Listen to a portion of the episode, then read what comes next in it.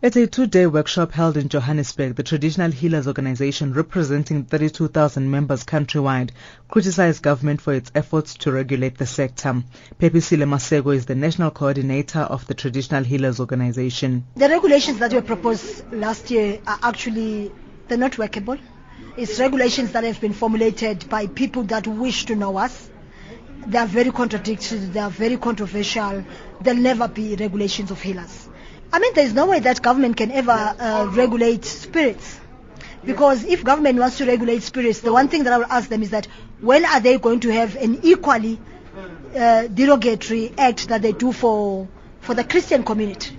She has accused the health department of failing to consult the traditional healers when the department makes important decisions that affect them. Maseko says the Traditional Health Practitioners Act, from which the regulations are formulated, is stale. We cannot, in a progressive South Africa continue to work with something that is 27 years old when in actual fact the Medicines and Related Substances Act uh, was very quick to be promulgated into a new legislation which does not talk about traditional medicine, which does not clearly define what traditional medicine is.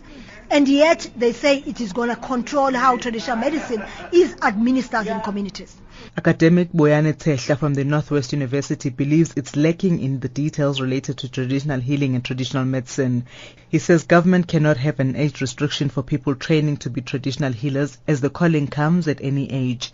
Tshehla says African traditional healing and medicine cannot and should not be compared to Western medicine and healing. What it tries to do is it subjects traditional medicines to the same process as the other medicines and that is so blatantly unworkable. For instance, they talk about uh, clinical trials. They need they talk about evidence that you've got to, to present when you apply to MCC.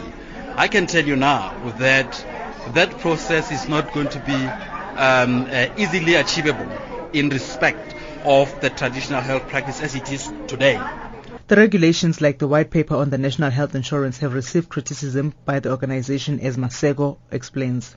The fact that government has launched a national health insurance which does not represent the interest of the people of South Africa, which is 72% of South Africans who consume African traditional medicine, it's, it's a mistake and an indictment on government. How are people that goes to healers going to pay for services of healers? Are those people expected by, by employers to pay out of pocket? If that is the case, it means it is widening inequalities in medicine. The two documents are still out for public comment and stakeholders can make submissions until the end of March this year. Thabile Mbhele, SABC News, Johannesburg.